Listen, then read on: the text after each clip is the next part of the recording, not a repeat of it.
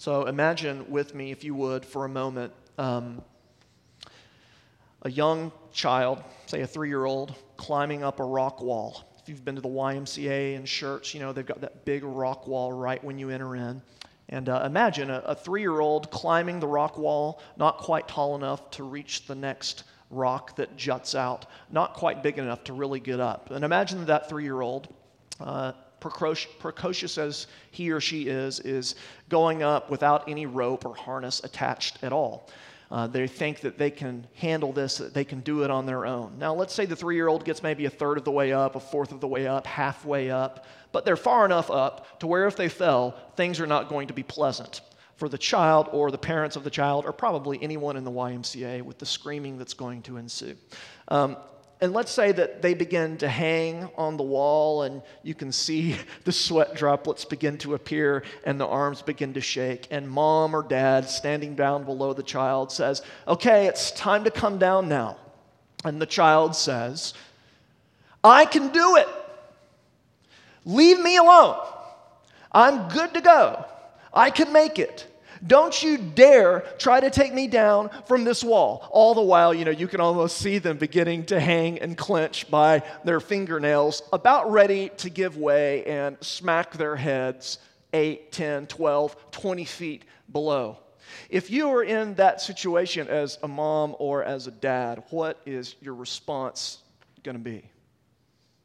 That's not a personal narrative, thankfully. I haven't yet been in that situation. But sometimes, sometimes, the appropriate response, both for the parents and for the child in that situation, is to know that sometimes the best thing you can do is recognize your own limitations.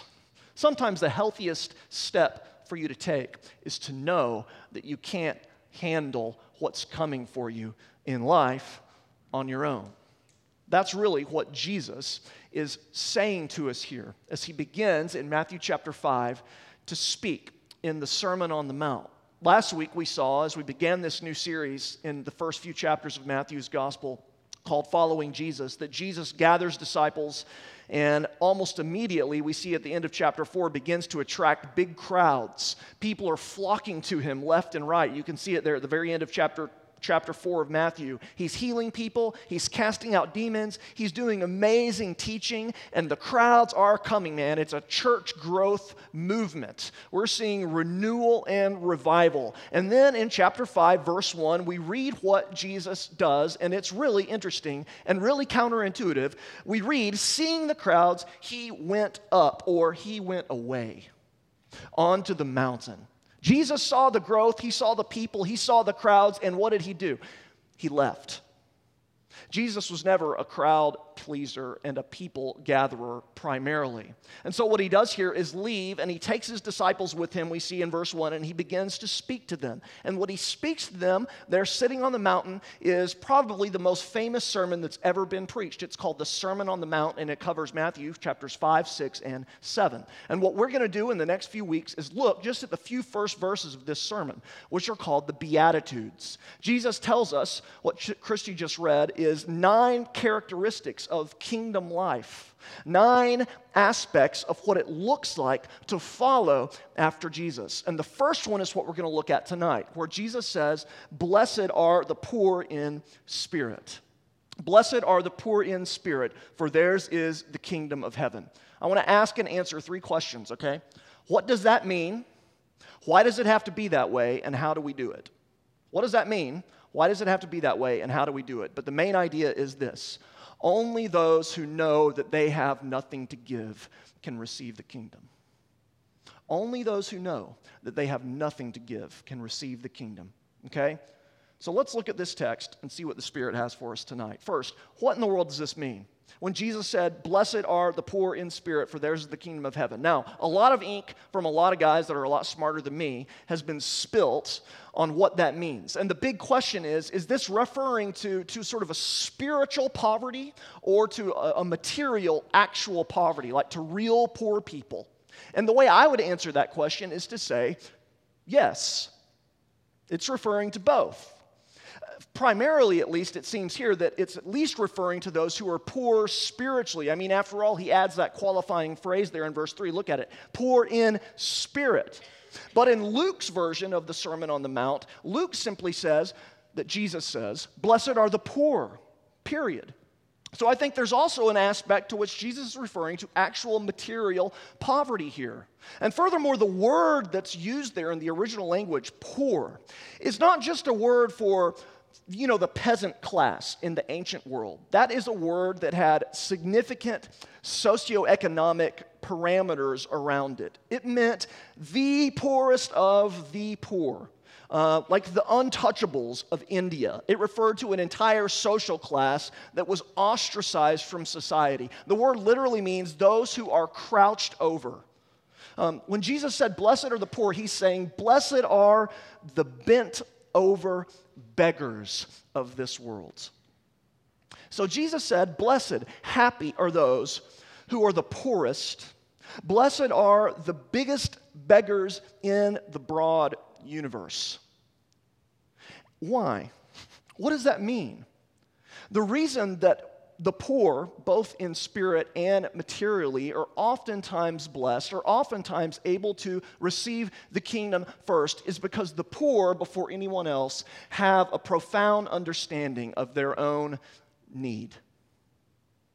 The poor, you see, are able to understand oftentimes, not all the time, but oftentimes before those who have wealth and who have means. The poor are often able to understand what is true and what is real about the world in which we live. And what is true and what is real about the world in which we live is this you cannot handle things on your own. You do not have the resources inherently to fix all of the problems that you're facing in life. Poor people oftentimes get that before others. They more quickly come to a place of significant dependence. And Jesus is saying that is exactly where I want you. Now, isn't this remarkable, by the way, that, that Jesus starts off the Sermon on the Mount by saying, Blessed are the poor? I mean, Listen, he's got his, his ministry team around him, the disciples, and they're getting ready to go. They've got a lot of momentum. And, and you would think if I were in charge, I would have said, here's our strategic vision. We've got this initiative and we've got this initiative, and here's our vision, big picture. Let's go, let's go win the world, let's go bring the kingdom, let's do it. Come on, come on, come on. But Jesus says, if you're really, really, really poor, things are going to go well for you. That's when you're ready to enter into the kingdom. Again, Jesus is not the type of leader that we would have expected, but it says something very, very important to us. Listen, if you're here and you want to know something about Christianity, if you're here and you want to know something about who Jesus is, if you're here and you want to understand the gospel, then you need to get that one of the first steps in Christianity, one of the first steps in faith, is recognizing the abundance of your own poverty recognizing the depth of your need. And until you recognize the abundance of your poverty, you cannot enter the kingdom. That's what it means. So, second, why does it have to be that way? Why does it have to be the poor? The spiritually poor, and oftentimes the material, materially poor, those who get this first. Why does it have to be those who have a poverty of spirit who enter the kingdom? Here's why it has to be that way. The reason it has to be that way is because you have to come to the end of your rope before you will recognize the seriousness of your own need. And you know that's true, don't you? You don't draw on resources outside of yourself. And I don't draw on resources outside of myself until I've first depleted all of the own resources that I have. I don't look for the great manager of this universe to manage my affairs until I come across an issue that I know I can't manage.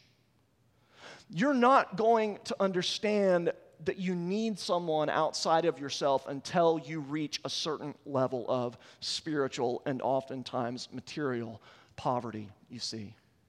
Listen, the kingdom can only be received and that's why the poor in spirit are the ones that enter it. You see, poor people, people who know their own need, are the people that are able to receive things. This kingdom of God that Jesus is speaking of here cannot be earned. It cannot be merited. It cannot be bought. It can only be given to you by God. And the only way you're ever going to receive it is when you know you don't have the resources to purchase it on your own. I just finished watching um, Breaking Bad. If you haven't seen Breaking Bad, um, you should watch it. It's a great show. It's pretty dark, but it is incredible. And when I finished it, I was in a dark place for about three days. But I'm out of it now, and I think it was a great show. But Breaking Bad is about um, a guy named Walter White, who's a high school chemistry teacher that gets cancer. And uh, this cancer, cancer is terminal, it's life threatening, and he doesn't have the resources, the insurance to pay for the chemotherapy that's required. And so, what he does is he starts cooking methamphetamines and selling them to make money interesting show. Um, one of the interesting things about the show, though, is very, very early on, after Walter White has been struck with cancer, given this diagnosis, he has a couple of friends that are former business associates that have become exceedingly wealthy. I mean, super, super rich, like Fortune 100 company level rich. They're willing in the show to be benefactors to him. They're willing to pay completely 100% for all of his surgery, for all of his chemotherapy, for all of the procedures that he needs, for all of the physical, th- for everything. And what does Walter White do? This is an early turning point in the show's narrative. He says, There is no way I'm taking a single cent from those people. There's no way I'm going to admit my own need. I would rather get into the drug trafficking business than tell people that I can't figure this out on my own. Things quickly unravel for Walter White. But he's telling us something there that's true, really, of all of us to some degree or another. We don't like to admit that we really are poor in spirit. But until we can admit our own poverty, we will never experience poverty in the way Jesus wants us to. You see, it has to be this way. It has to be this way because we have to come to the end of our own ropes before we will feel the freedom to let go. so we're, we're in many ways like that three year old child climbing up on the rock wall and we've reached a spot. For some of us, it's a quarter of the way up. For some of us, it's a third of the way. For some of us, you know, we might be 90% of the way up, but we've reached a spot where we know we cannot go one step, one rock, one climbing level further up. And in many ways, reaching that spot is reaching the place where God is wanting to begin working on your hearts. Are you at that spot? What's happening in your life right now that is causing you to come to the end of your rope? Maybe it's your financial situation. You just cannot make enough income to take care of your expenses. Maybe you see the debt snow, snowballing so big that you just see no way out. Maybe for you, it's just the relational thermonuclear explosion that has happened in your life of late. You, you feel like the closest people that were closest to you have turned against you or you've turned against them, and there's been a major breakdown relationally, and you simply don't know what to do next. Maybe it's a future decision. Should I move here or stay? Should I take this job or not? Should we have another baby or not? Should we try to start having babies or not? Should I marry this person or not? And you really just don't have clarity. Maybe it's some big, big, big moral failure that you've done Maybe that you've done repeatedly that no one else knows about, that you're too ashamed to tell anybody of, that you feel overwhelming guilt over, and you don't know how to deal with it. Listen, if you find yourself tonight in a situation where you don't know where to go, where you're at your wits' end, where you're at the end of the rope, know that that is not God's cursing. It's God's blessing. That is God beginning to pry your fingers off of the rock wall one by one until you finally will simply fall. Not to your death, but into his loving arms. Because it's only those who know that they can't go any further who can enter into relationship with Jesus in his kingdom. Let me inverse that. Maybe you're here tonight and you're not ready to admit your poverty of spirit and then enter the kingdom? How do you know? If you're here and you're thinking, as I speak, you know, it'd really, really be good for my father in law to hear this sermon. I got some smirks. I know.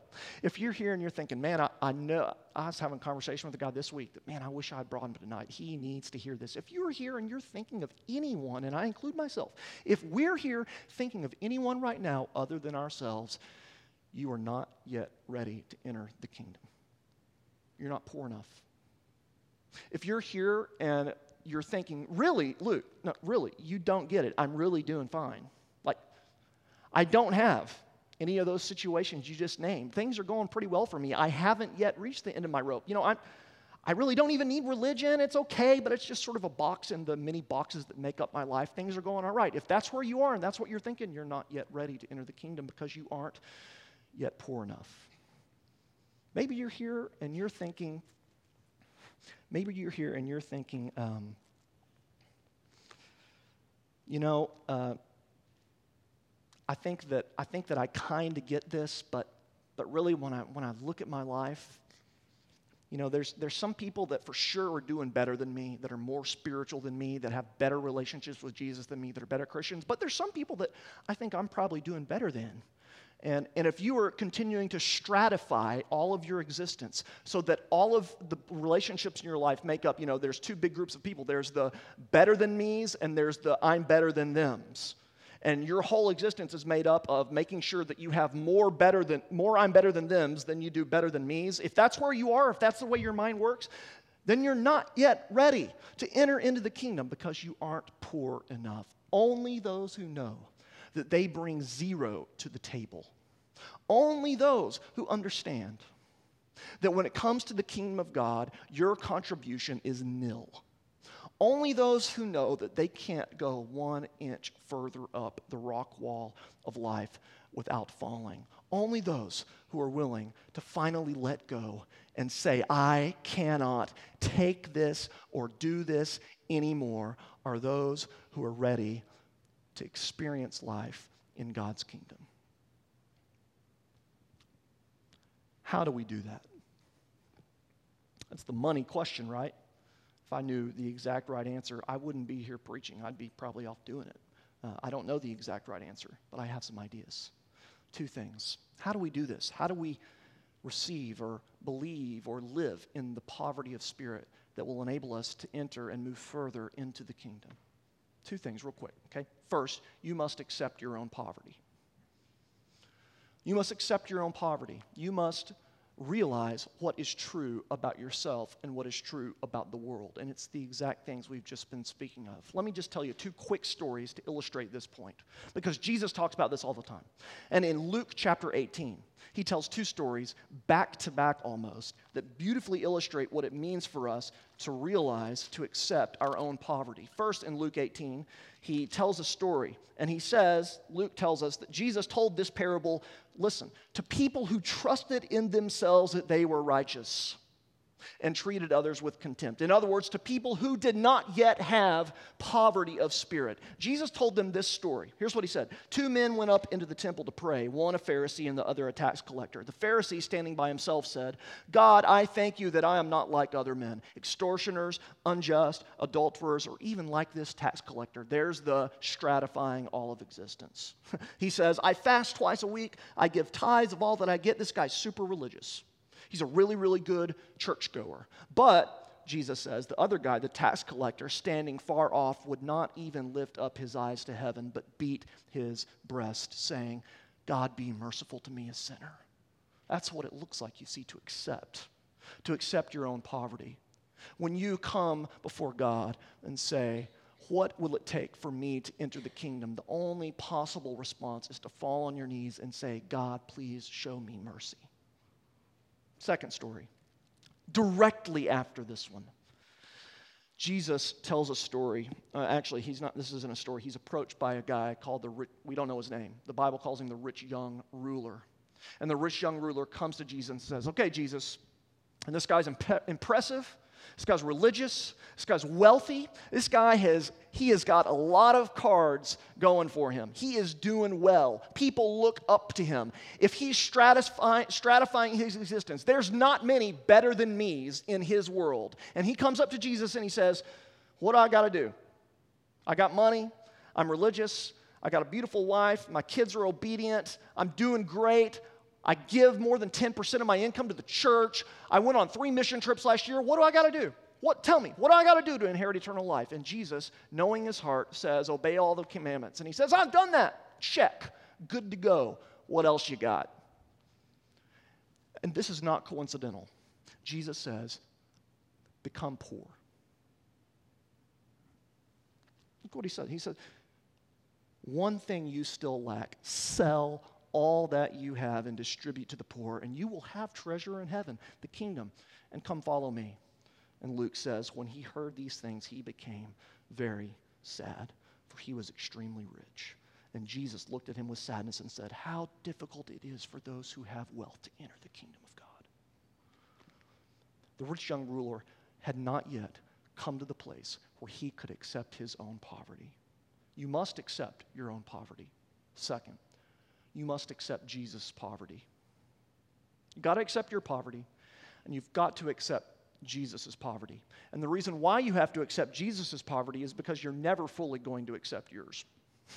You're never going to get to the place where you can really fully say, I have 0% that I'm bringing to the table in my relationship with God because you're too proud and I'm too proud. We're too broken, we're too fallen. But there is one person in the history of the universe who did reach that place Jesus.